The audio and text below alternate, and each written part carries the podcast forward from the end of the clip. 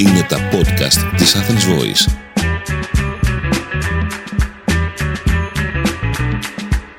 Στο podcast Κοσμοπόλης, η Σώτη Τριανταφύλου μας μεταφέρει σε πόλεις και περιοχές του πλανήτη, παρατηρώντας συμπεριφορές, αστικές κουλτούρες και σύγχρονα ρεύματα σε έναν κόσμο που διαρκώς αλλάζει.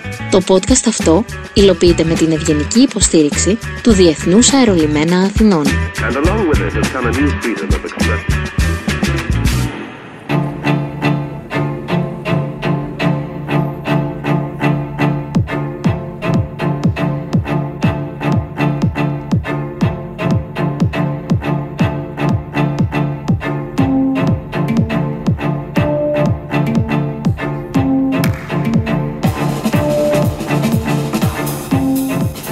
Για μένα το Τελ Αβίβ έχει ταυτιστεί με την ποίηση του Αβραάμ Σλόνσκι και την ίδια στιγμή με ένα μικροσκοπικό κλαμπ, το Μικατρόνιξ, που δεν υπάρχει πια.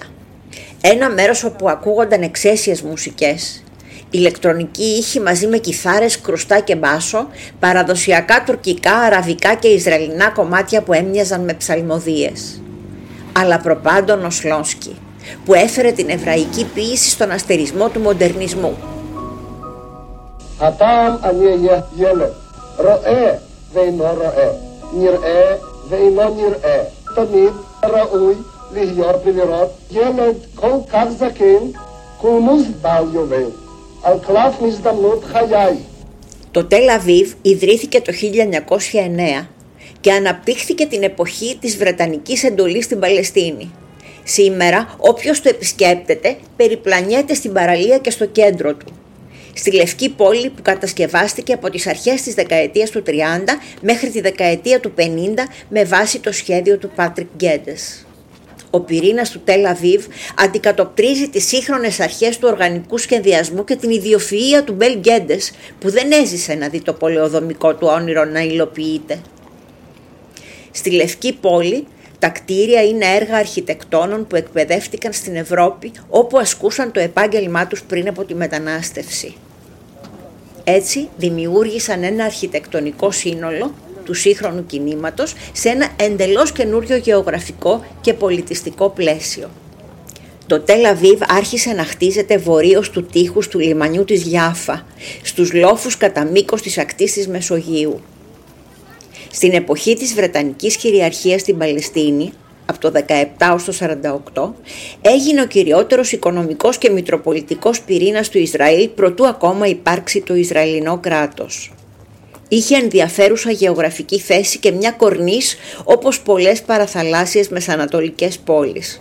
Παρέμεινε για μερικές δεκαετίες μεσανατολική πόλη, ώσπου ξεπήδησε από τη ζέστη και τη σκόνη της ερήμου ως νεανική πρωτεύουσα, Fun City, πόλη με φως, με ήχους, πολύ φως και πολλούς ήχους.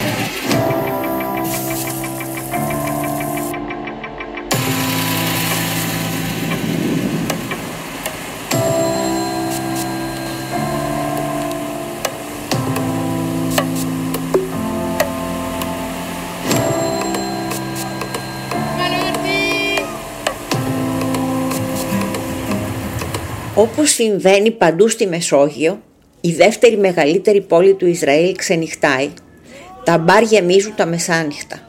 Το Τελ Αβίβ χορεύει μέχρι την αυγή, φανκ, pop, house και τέκνο. Όχι όμως σε όλες τις συνοικίες. Όχι σε όλες τις δορυφορικές πόλεις.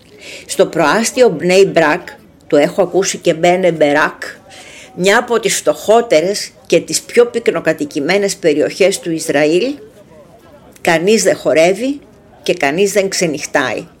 Είναι το κέντρο των Χαρεντή, των υπερορθόδοξων Εβραίων. Η δορυφορική αυτή πόλη είναι κυριολεκτικά γεμάτη ραβίνους, αν και πολλοί κάτοικοι εργάζονται στο εργοστάσιο εμφιάλωσης της Coca-Cola στην οδό Καχανεμάν. Το Μπνέι Μπρακ απέχει τρία τέταρτα της ώρας με το αστικό λεωφορείο από το κέντρο του Τελαβίβ. Είναι όμως ένας διαφορετικός πλανήτης όπου τα φύλλα είναι διαχωρισμένα. Οι γυναίκες κάθονται στα πίσω καθίσματα των λεωφορείων.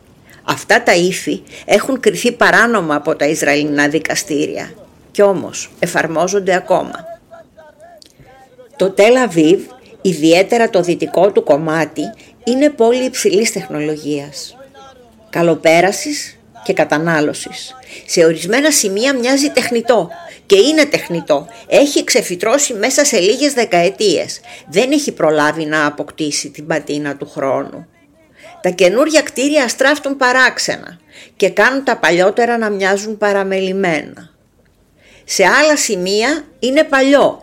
Είναι τόσο παλιό που δεν ταιριάζει με τις νεανικές του δονήσεις, με την κουλτούρα της πλάζ και με τους ήχους του beach volley. Όπως λέει ο Amos Oz, το 1902 το Τελαβίβ ήταν τίτλος ενός μυθιστορήματος, εννοώντας το μυθιστόρημα του Τέοντορ Χέρτσλ.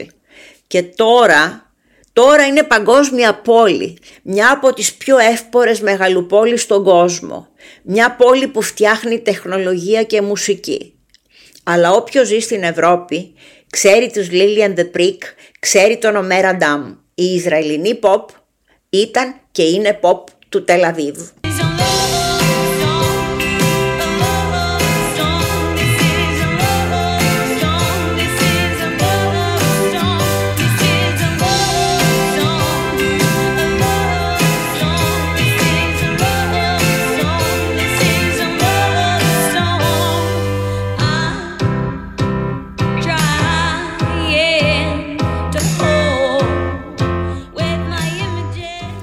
Κάθε τόσο η πόλη σκύβει για να αποφύγει τις ρουκέτες των Παλαιστινίων.